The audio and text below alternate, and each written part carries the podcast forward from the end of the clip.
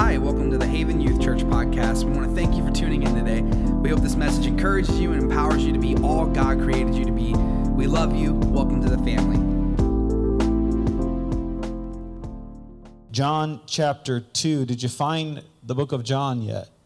Matthew, Mark, John. Matthew, Mark, John. Oh, there's Luke in there too. Some of you Bible, some of you theologians in the house caught me there. I almost pulled one over on you. John chapter 2. I want you stand to your feet for the reading of the word. I'm reading out of the King James tonight. The Bible says, verse 1 And the third day there was a marriage in Cana of Galilee, and the mother of Jesus was there. And both Jesus was called and his disciples to the marriage. And when they wanted wine, the mother of Jesus said unto him, They have no wine. And Jesus said unto her, Woman, what have I to do with thee? Mine hour is not yet come. In verse 5, his mother said unto his servants, Whatever he says unto you, do it. Verse 3, and when they wanted wine, the mother of Jesus said unto him, They have no wine. I want to preach to us on this thought they want wine. They want wine. Lift your hands to heaven. Lord Jesus, we give you glory and honor tonight for the glory that we've experienced in this house, the spirit of freedom, the spirit of, of your, your love, your holy love that is evident in this place, Father.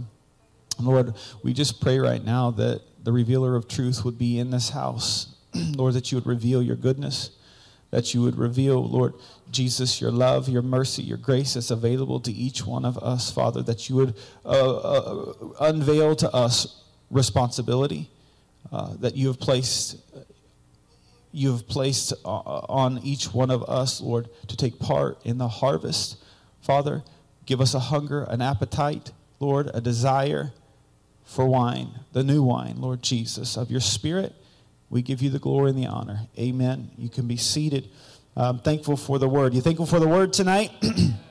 we are in the book of John. You're talking about um, you're talking about Matthew, Mark, and Luke, which are referred to as the synoptic gospels. The Gospel of John, which is which is quite unique, 90% unique relative to Matthew, Mark, and Luke.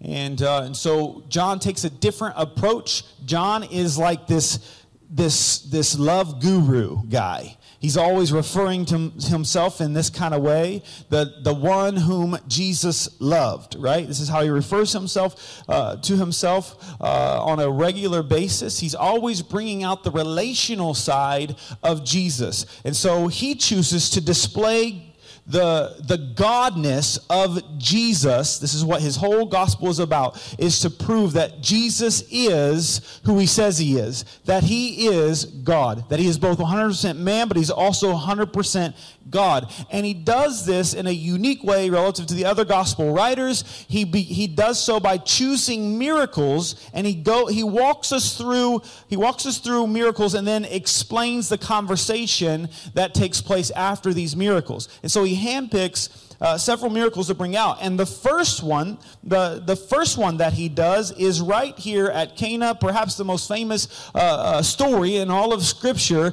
is the marriage at Cana that John, John says it is the beginning of miracles. It was the beginning of miracles, which is interesting to note that Jesus is now 30 years old and with all the fullness of God's glory, but it's just now being manifest to those around them, right? So for 30 years, he is walking in the authority of God, the power of God, and the glory of God.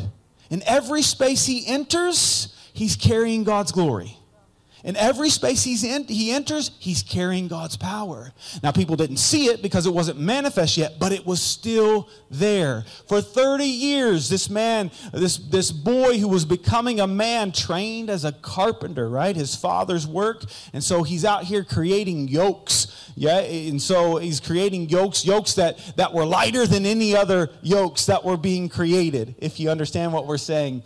And so Jesus is Jesus is is is is making every moment of his life significant. And so we may not have seen the miraculous of God until this moment, but it was always miraculous, even in the little things. We get excited about we get excited about this sign. John refers to it as a sign, not a miracle. The other gospel writers call this turning the water into wine, they call it a miracle. He calls it a sign.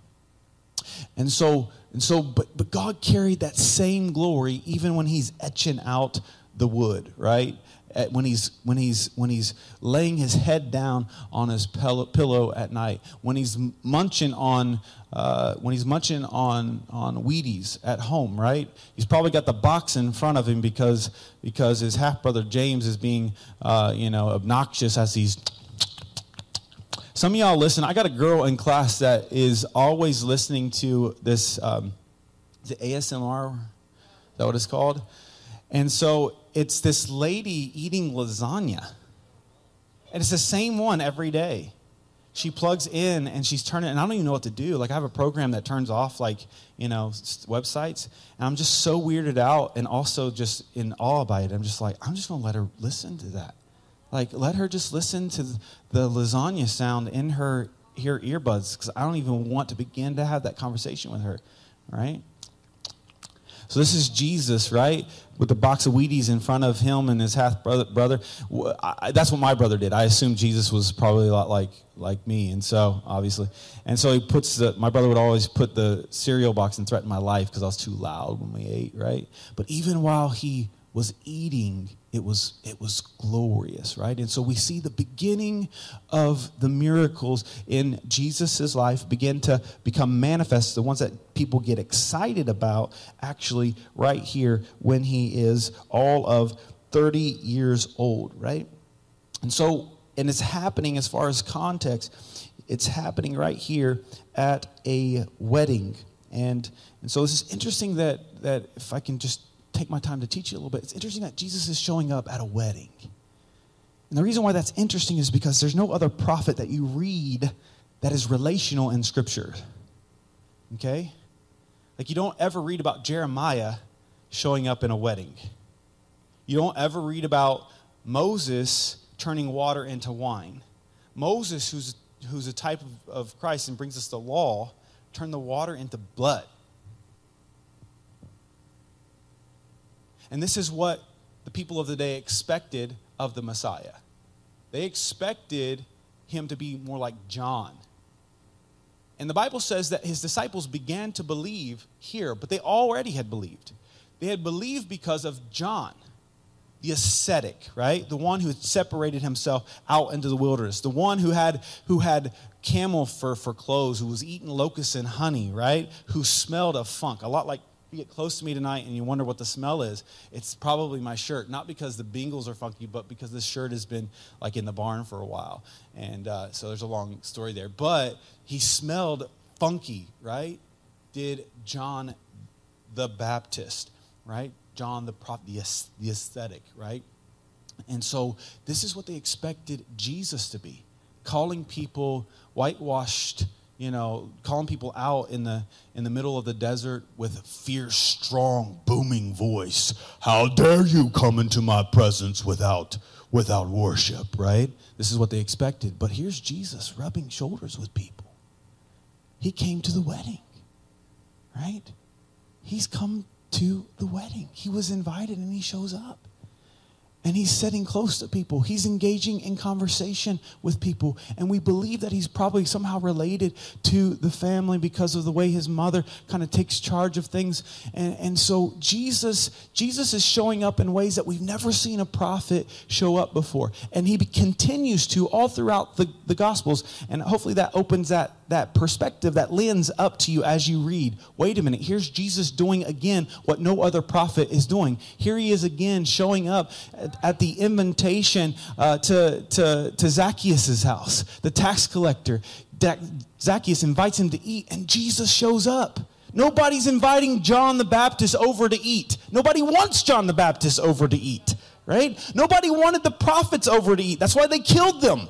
Nobody, nobody was trying to, to kick it with the men of God because they always delivered such a such a such a, a judgmental judgmental word, right? But here comes Jesus in new form, and he's and and we see this this new this new era being being introduced, right? And so in our passage, you know the story. There are six there are six pots. There's six water pots there, right? We know that to mean because just as much as this is a story, it's also a parable, right? But this actually happened. And so there's six water water pots that were for cleansing and for temple purity, for washing hands and feet and all this kind of stuff, right? And so we know the six to represent to represent incompleteness, right? Seven is the number of perfection, but six is a number of incompleteness. It's also the number of man, right? And so when he completes and he fills up each one of these earthen vessels, each one of these pots, and he becomes the fulfillment of what was incomplete in the old law right? And so, and so this is what we see, and this is the types that we're that we pull out in, in scripture. And so here he is at a wedding, and he's going to turn the water into wine. And and I would dare say that you are going to experience that wine. You're going to experience that wine. Perhaps in this life, but most definitely in the one to come if you wear the name of Jesus right? Revelation, I'll prove it to you.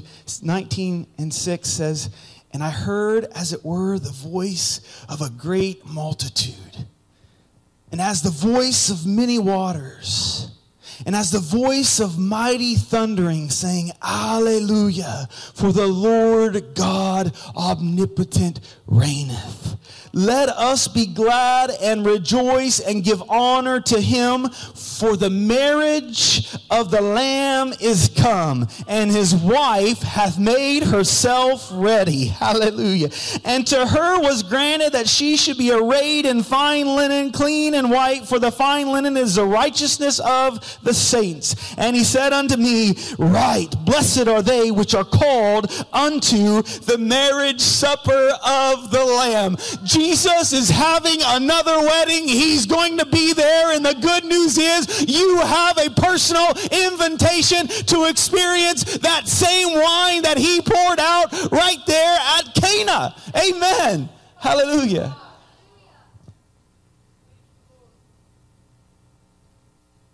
And so the people are crying out at this point for wine. Wine is a type of like of the extra in life. Uh, it, it's the it's the Jesus said, "I have come that you may have life, and life more abundantly." That's the new wine. That's the extra. And people are saying, "We want more. We want wine. We there must be more than what we've experienced up to this point. I've been in good church services, but I'm not satisfied with the good church service. I want the glory of God. I want to see the power of God at work in my life. And it's not enough for me just to see it in an altar at a youth service, but oh, that God would allow me to see the glory of God break out in a classroom, break out in a break out in a hallway, break out, break out in my in my workplace, or break out in my cubicle. I I want wine. And the world cries, I want wine. There must be more to life than this. And the Lord Jesus, right here at Cana, is showing us a preparation for those who will become that wine.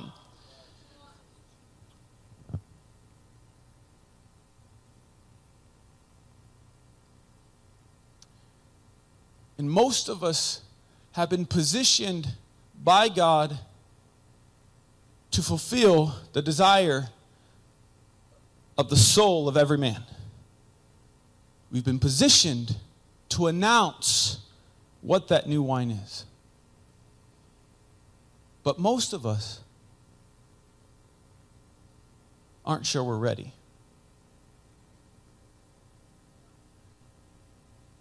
And we see this in our passage where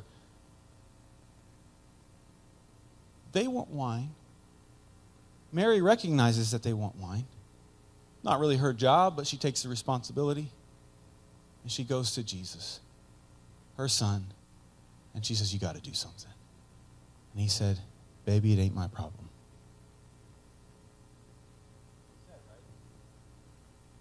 what do I have to do with thee? It's not my hour. My time hasn't come yet. Right? It's not my responsibility.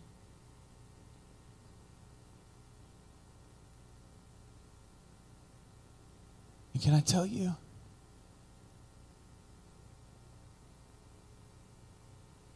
The cheap substitute for the new wine is running out and lives all around you.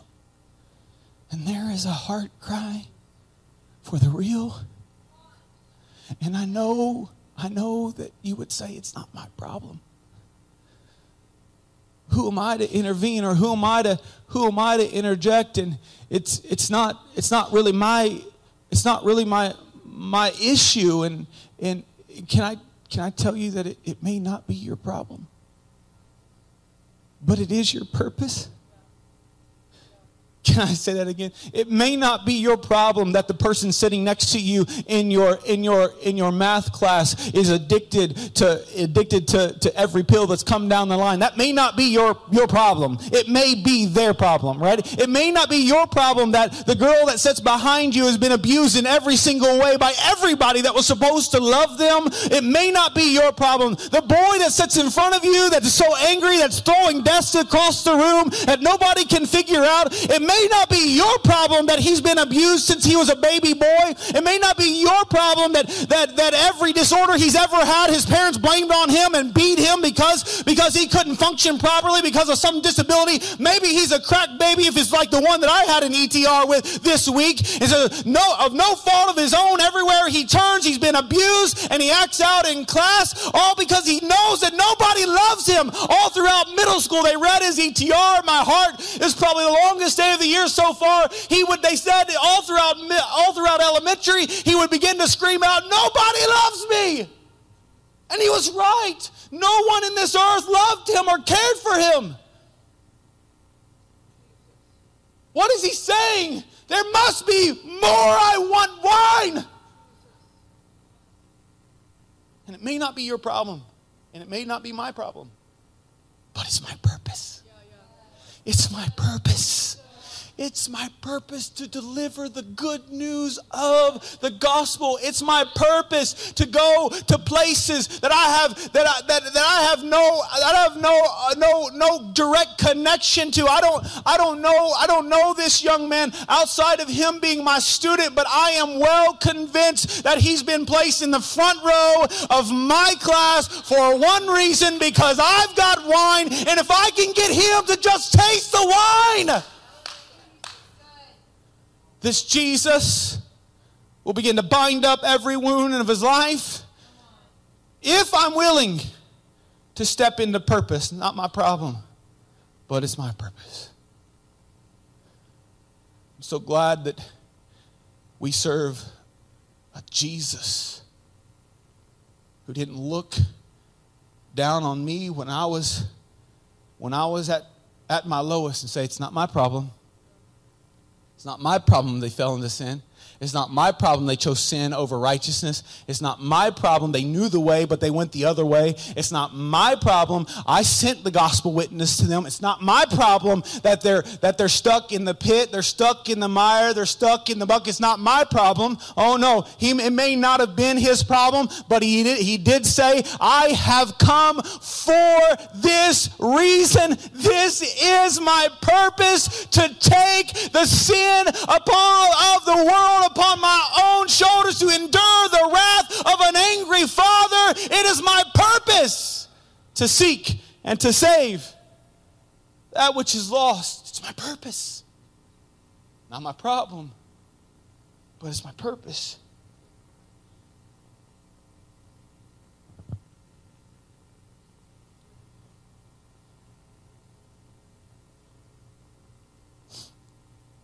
And I would, I, I, would, I would say, who is it that you haven't even recognized that God has brought into your, into your life?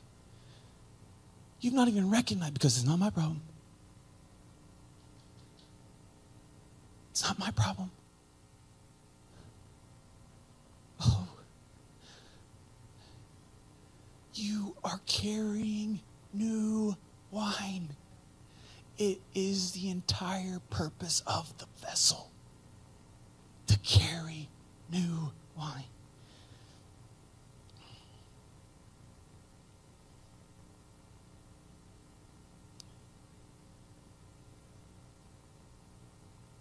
Born again. For what? To be a part of a group? Be a part of a church? So you can attend Sunday school? You don't do that, so. Spend your Thursday nights with us? Somebody can give you a side hug? If they're not giving you side hugs, you should rearrange. Like, never mind, it's another story.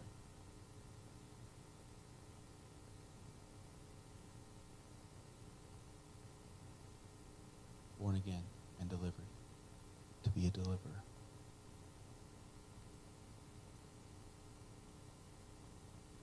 Jesus said, That's not my problem, but it is my purpose.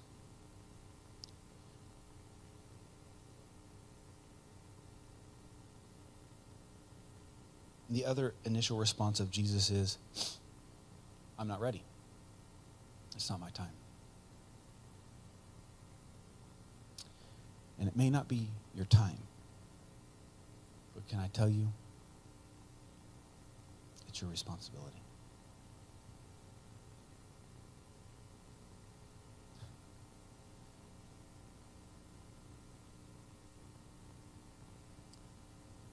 It's important to note that God's will isn't the same as God's time. I understand that. It's important to note that some of you have, a, have clear direction on your life where God is, is, is, is commissioning you. And just because you have that doesn't mean that that's where you're supposed to be necessarily right now, which is the frustrating piece of vision, right? Is when we see and we have a glimpse of where, where God wants us to be, but we're still, we're still back here, right? It becomes frustrating. And sometimes we feel like we're spinning our wheels and we feel like we're not getting, we're not moving anywhere quickly. And we see other people being promoted and elevated in different ways and fashions. And so it becomes, it becomes disheartening at times and, and disillusionment can set in at times because God's will isn't always God's time.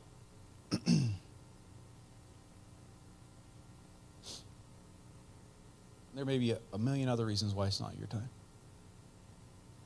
Been hurt? Been broken? Burn out?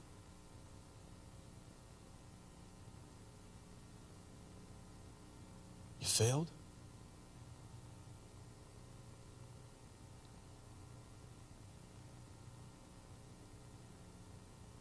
Struggling and a myriad of, of areas in your life? Can I tell you, it still doesn't negate that it's your responsibility.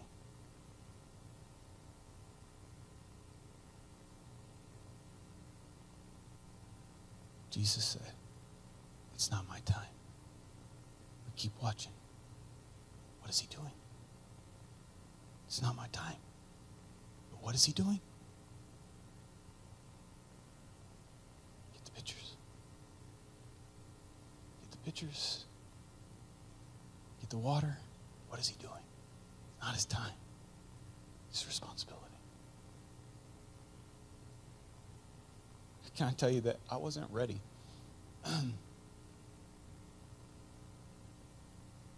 I wasn't I wasn't ready to take over a, a, a youth ministry when I was a teenager. I wasn't even close.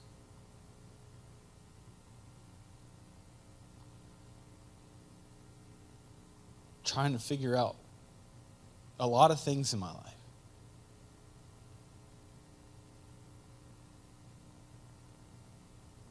And here they are asking me to lead the youth group. I wasn't ready. I can, I can take you to, to a hospital room where we're getting ready to have our first firstborn, Jude. And I knew I wasn't ready. I wasn't even sure I wanted to be a dad. What's going on? I wasn't ready. I don't know that anybody's ever ready for the first time. And every mom and dad in this room could probably agree I was not ready. I wasn't ready to be a husband.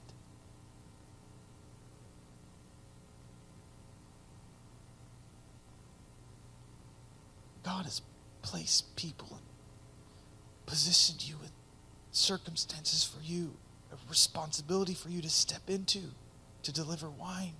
And the cry is, I'm not ready. It's not my responsibility. It's not my problem. But it is your purpose and it is your responsibility. And, and I know there's been hurt. I know there's been pain. I know there's been confusion. I know there's wonder. And all the other things that the enemy is trying to use to prevent you from stepping into the purpose and responsibility that God has for you to release that new wine.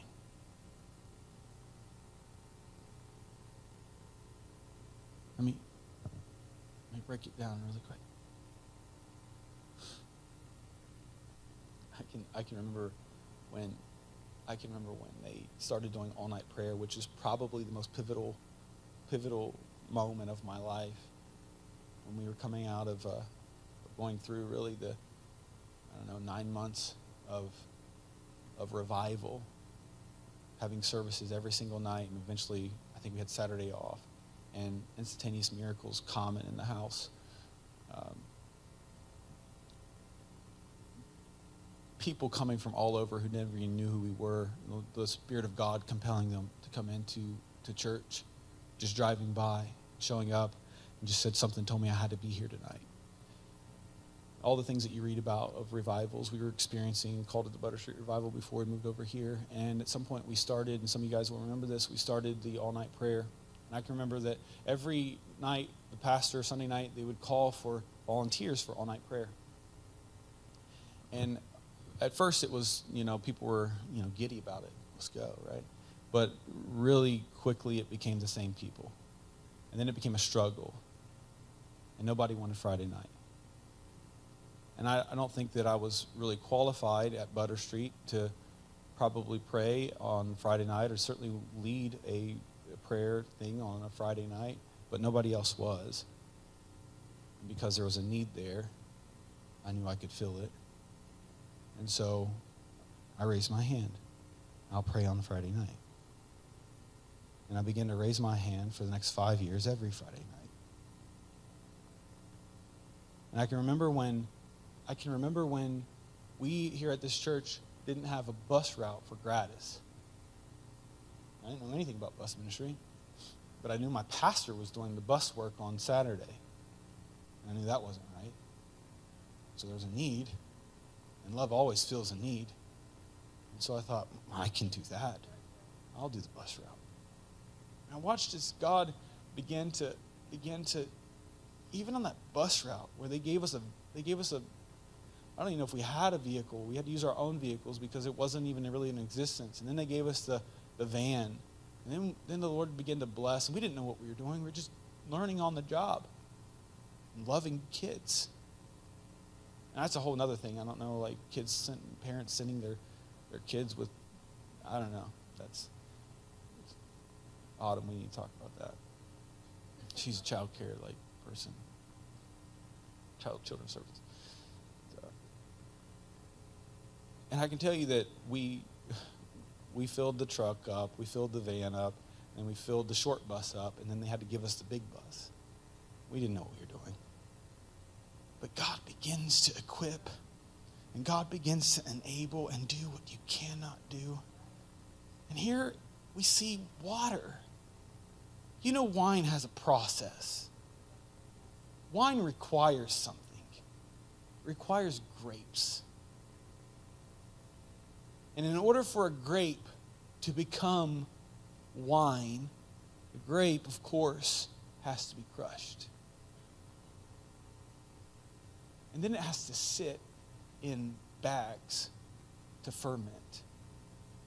Because it's the only way they could preserve anything at the time. This was before canned. We've got some gardeners in the house who've been canning. You know, that started with Napoleon to feed his army. That was about a thousand years after this story.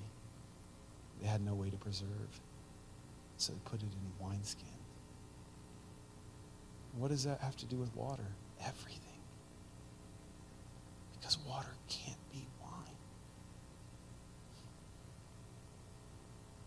Water can't be wine. Yeah, and I know you don't get it, so let me say it like this. I cannot be, I shouldn't be a youth pastor. I shouldn't be holding a microphone. I was the shyest kid in high school. In high school! In high school, I couldn't pray over lunch.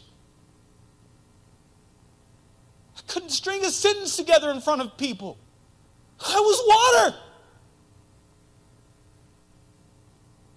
God began to God began to stir my heart. He began to put a hunger inside of me. I can tell you, my entire experience in church was nothing of God except what other people had told me for all the way until I was 17 years old. It was all secondhand, just like these disciples. It was all through John. All I knew of God was through John. I did not know Jesus for myself, but finally, when I was 17 years old on Thursday night at a youth camp, I had a real encounter with Jesus. I had a real real life transformation, more than goosebumps, more than a good feeling, more than feeling the Spirit of God and walking out and falling into, into sin over and over and over again. But I had a real encounter with God for the first time in my life, and it changed me forever. I've never turned back. And all I had to offer was water. I had no gifting. The only thing I had, maybe, was good looks. And I only say that because people want to bring that up all the time. And Kyle and I were at a, a dinner, and the, the last thing I want to hear about myself is that I'm good looking. And they're talking about the different ministers in the room and their ministry, right? I'm like, oh, he's going to say something good about, about. There's a lot of good to say, right? How about me and our ministry, what God has blessed? And that's good. These students? And all the students always say, man, he's really good. it's like, so maybe that's a redeeming quality. And maybe God knew I needed that. I don't know. but can I tell you, there's a lot of other people in this room, you know good and well, you're not grapes. You're water. And what does Jesus do? He can bypass all of the process. He can bypass even the necessity of gifts and the necessity of, of talent and the necessity of ability, which are grapes, right? And he goes to the water. He goes to the water that's been used to wash feet and wash dishes and to wash hands. He uses this dirty water and he said, That's what I want. And it's not going to sit and ferment for years or for months or for days, but Right now, in a moment, I want to take them from nothing to everything. Right now, in a moment, I want to take them from what they aren't to what they are, from what they cannot do to what I can do through them. In a moment, from water to new wine.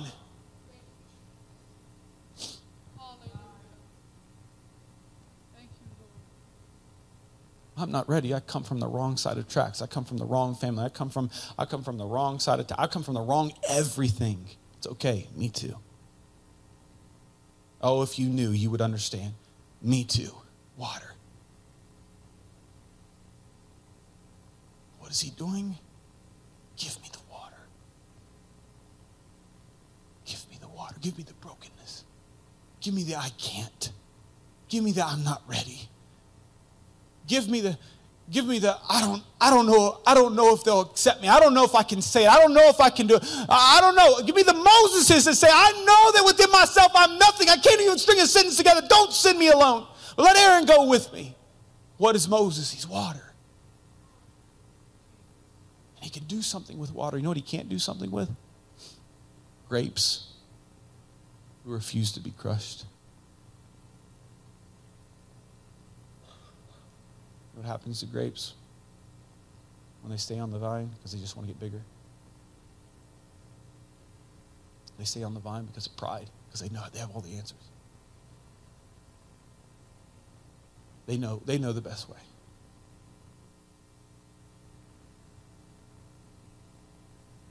You know what the sun does to grapes? It dries them out. they become raisins.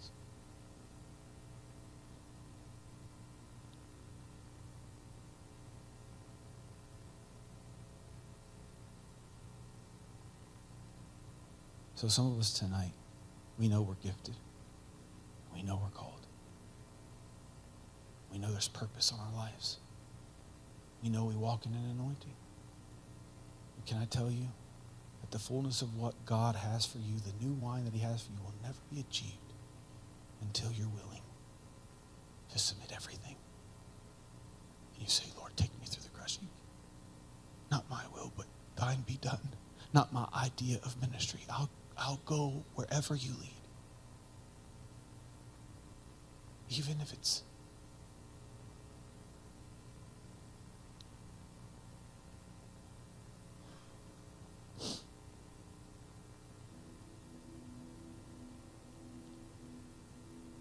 Jesus is telling the disciples, if you're going to follow me, just know that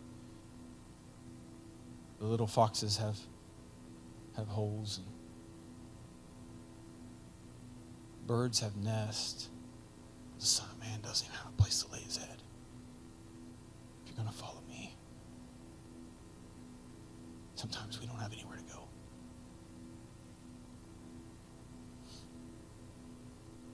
Was he talking to the grapes? I need your yes. Wherever I lead. Wherever I lead. They want wine.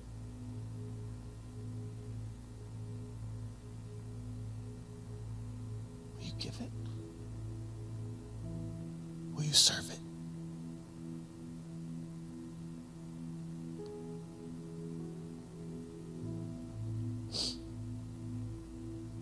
There's a, a story, I'll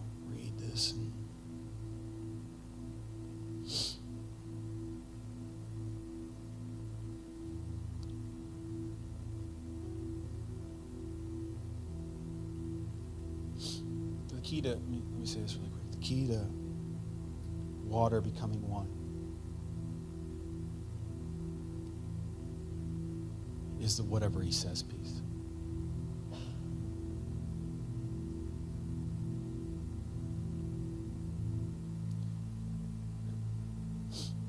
I remember when they first asked me to, to teach Sunday school class for the first time.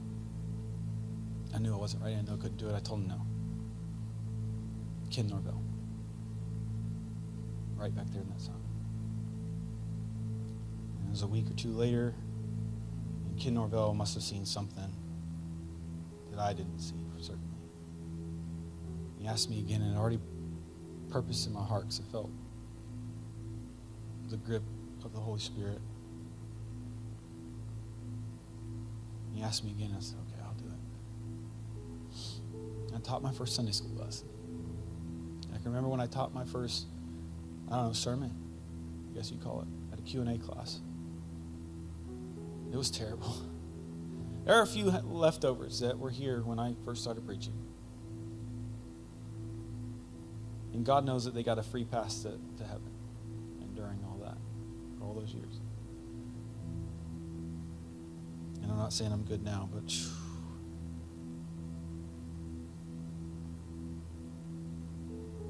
But I just said, whatever you say, Lord.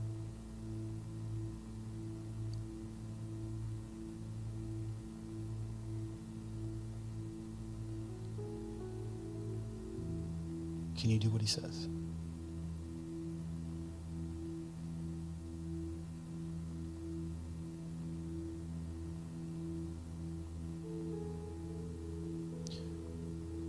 We don't need more leaders.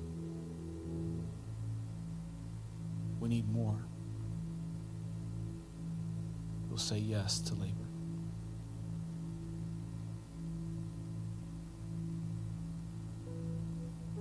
Jesus didn't say, Look up, the fields are white, ready to harvest. Pray ye therefore, the Lord will send leaders.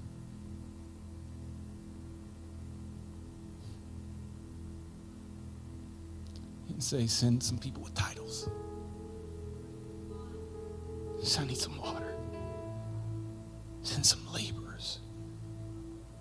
Just get in the field who'll just get in the field and work.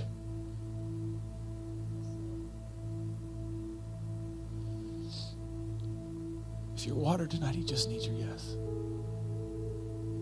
Whatever he says.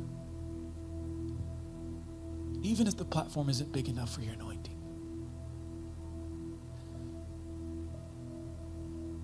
He needs your character to be bigger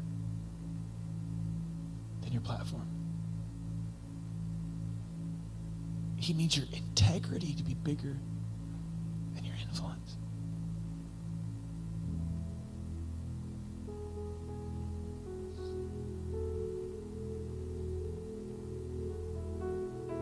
He's not looking for the right skills. He's looking for the right servants.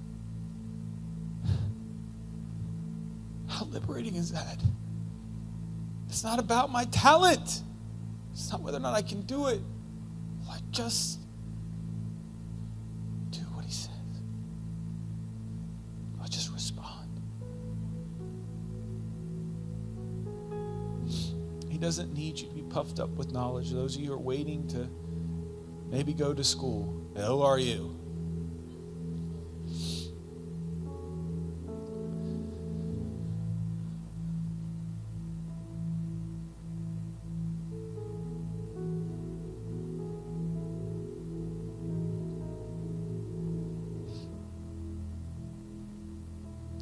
Doesn't need you to be educated with knowledge.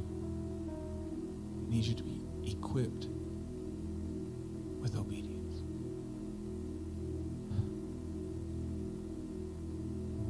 Jessica was supposed to go to Bible school. It was, in fact, her dream to be in the OBI choir.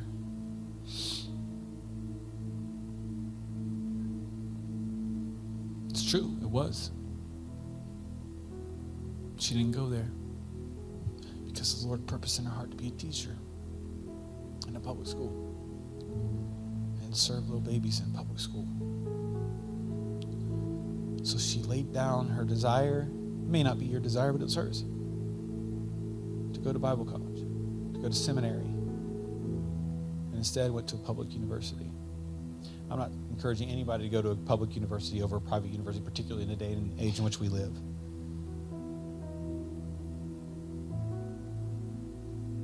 But if God calls you there, it's different. She went to Wright State with her booth thing.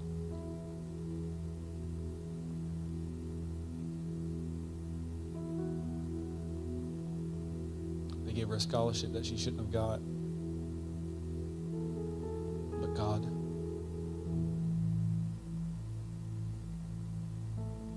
And I can tell you that we wouldn't be together if she had gone to. She would have found somebody much more able. She would have found some grapes. She got water.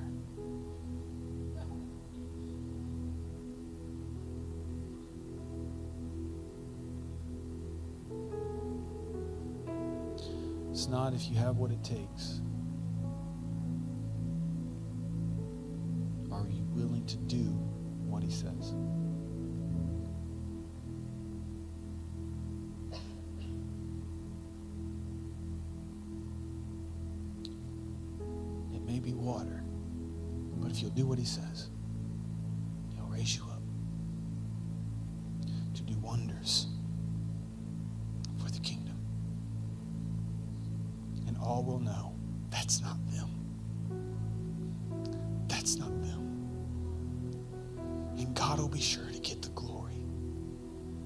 Everybody knows you're not enough and you're not the one.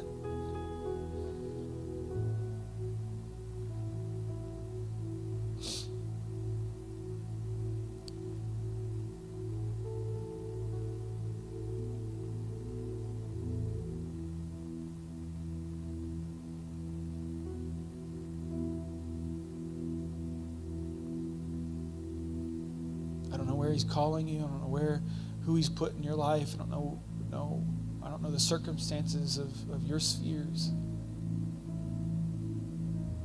But whether you're grapes or you're water,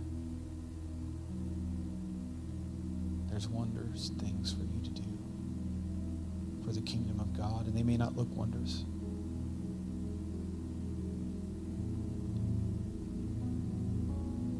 It's a difficulty in following him. I want to read you a story.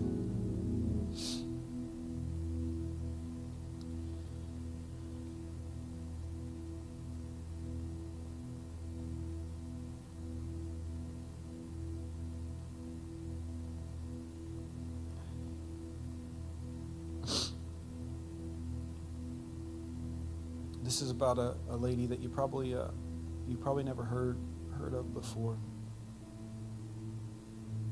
This is Gladys Aylward, a poor Irish cleaning lady who felt called to China. So she went to missionary training. She flunked and failed. So she decided to go anyway.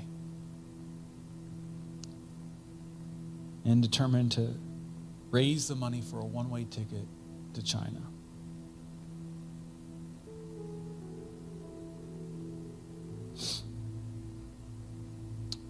So she began to do housework, was hired as a maid. But couldn't couldn't accumulate enough money to purchase a ticket because the fare to get from where she was to where she was working was too expensive.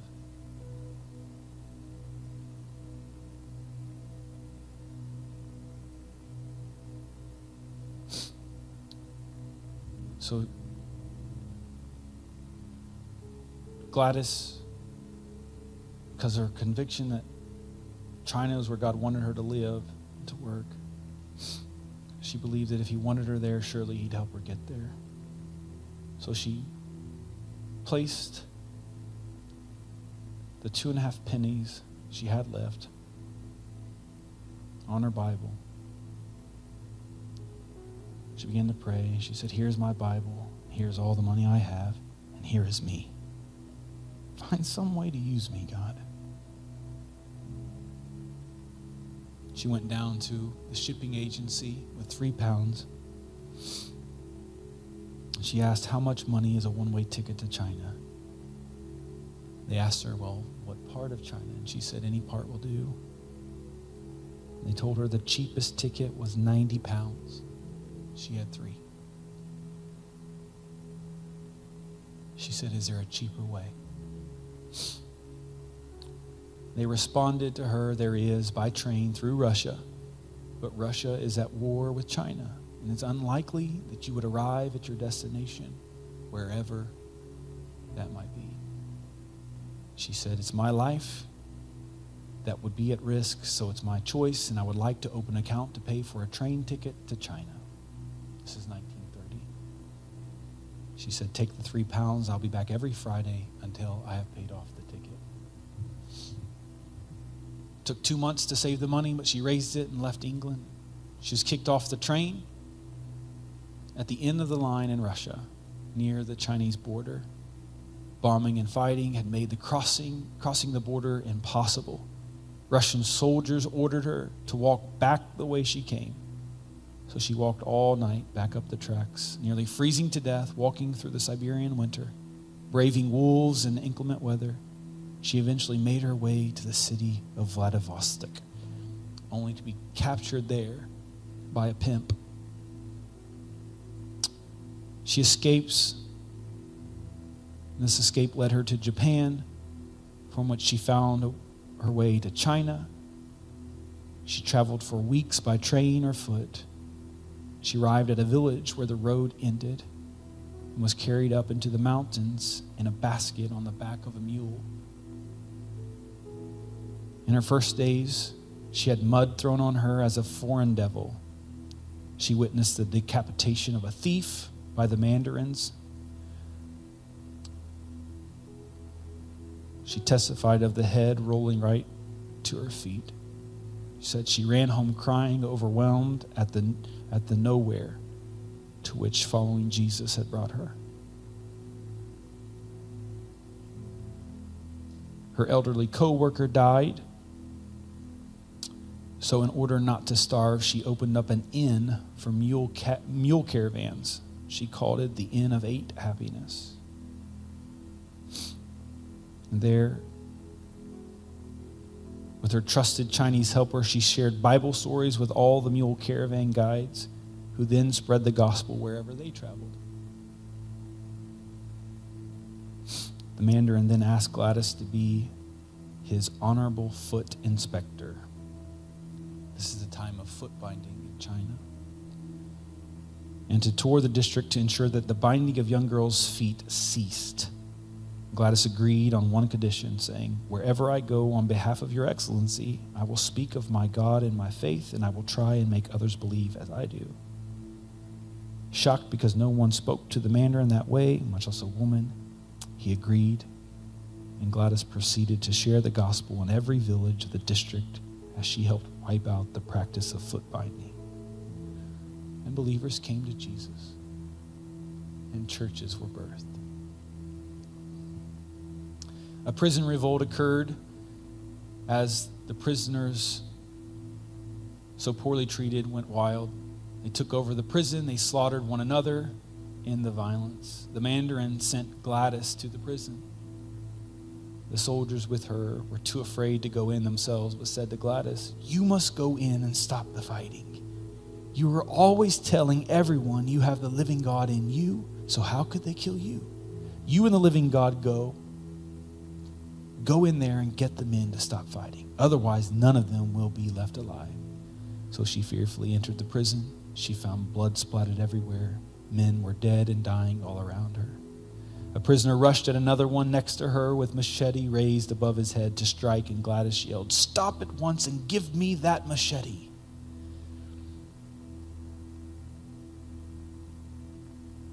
As the story reads, with evil eyes, he turned on her, arm frozen in the air. He dropped the machete, and it clattered to the ground. The noise so startled the other fighting prisoners that they stopped, and she, she shouted, All of you, drop your weapons and come over here. Get into line in front of me here. And they did. She said, I've been sent here to find out the problem and solve it, but I can't talk to the governor on your behalf until you clean up some of this mess. Clean up this mess, and I'll talk about how I can help you. Prisoners cleaned up the mess, order was restored, and only then did the governor and all his male soldiers re enter the prison. Gladys confronted the governor on the animal like treatment of the prisoners and instituted a program for prison reform, for jobs, money making initiatives, farming for nutritious food, study, and gospel lessons. Just water. World War II began. The Japanese bombed her inn. She was buried alive in the rubble.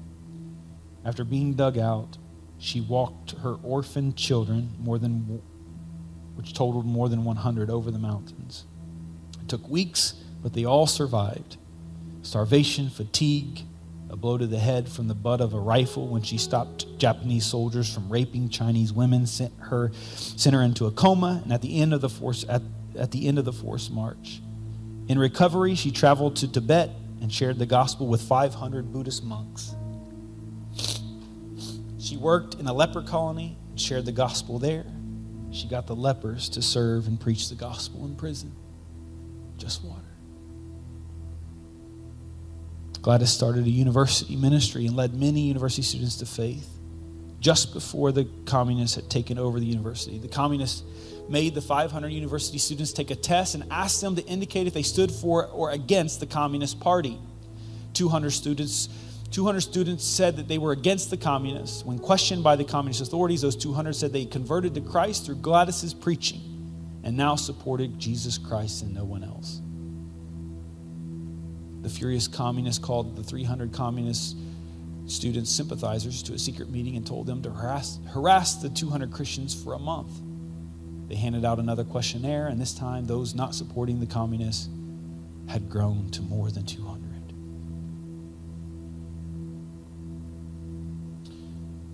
Again, the communist students were called upon, harassed, led to beatings of the Christians and breaking up of prayer meetings. But a third examination of loyalty showed that not one of the Christians wavered. Infuriated, the communists assigned 10 communists to each individual Christian with orders to break them down. Christians were not allowed to talk to one another, they were mocked, and every word recorded. And after three months, a public meeting was called in the town square for all students. Communist troops marched over 200 Christian students into the town square. Each Christian had a report. The communist leader picked up the first report a brand new convert, 17 year old young girl from Peking. He looked at the young girl who'd been pressured for three months. Gladys stood in the square watching. Who do you support now? The girl spoke loudly and clearly. Sir, three months ago I thought Jesus Christ was real and I thought the Bible was true. And now, after three months of your hatred, I know Jesus Christ is real and I know the Bible is true. Just water. The official, his face white with rage, yelled to one of the soldiers on the left. The girl was pulled to the center of the square and shoved to her knees. A sword was drawn and her head was lopped off. 17 years old. Gladys stayed while each of the more than 200 Christians were similarly questioned. Not one betrayed Christ, and every one of them beheaded. 200 Christians following Jesus, whatever he says. As Jesus, as she slowly walked home, Gladys thought, if they must die, let them not be afraid of death, but let there be meaning, O oh God, in their dying. Those 200 students followed Jesus what looked like nowhere, and like Jesus, their heads had nowhere to rest but in the bloody town square.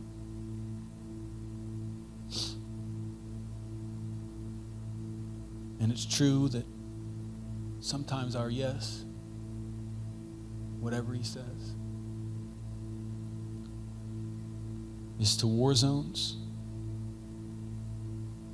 to walk through frozen forests, to endure abuse from those who are operating under the influence of the enemy. Sometimes our yes is to poverty or sickness or or prison or bombings or refugee camps or pain or trial. But if you give him your water tonight, like Gladys, he'll do wonders. He'll do wonders through you. They want your wine. Bow your heads across this Lord, we love you. We give you glory tonight. We thank you for your word. We thank you, Father, that you've invited us to, to that great feast. You offer us, Father, wine, new wine.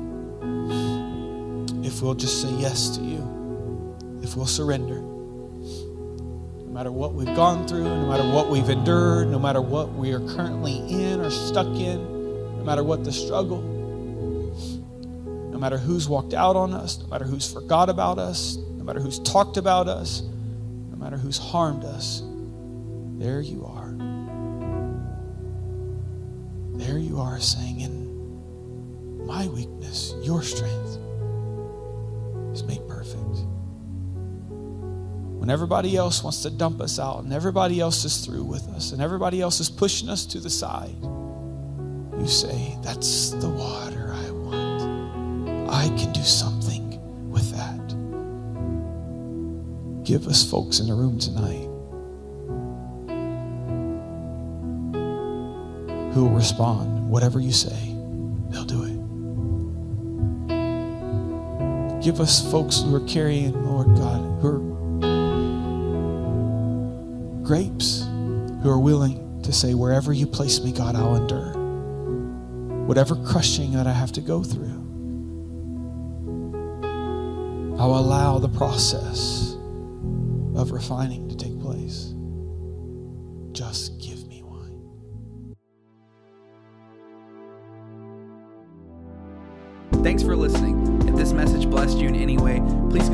subscribing and sharing this podcast with someone. You can follow us on social media at Haven Youth Church.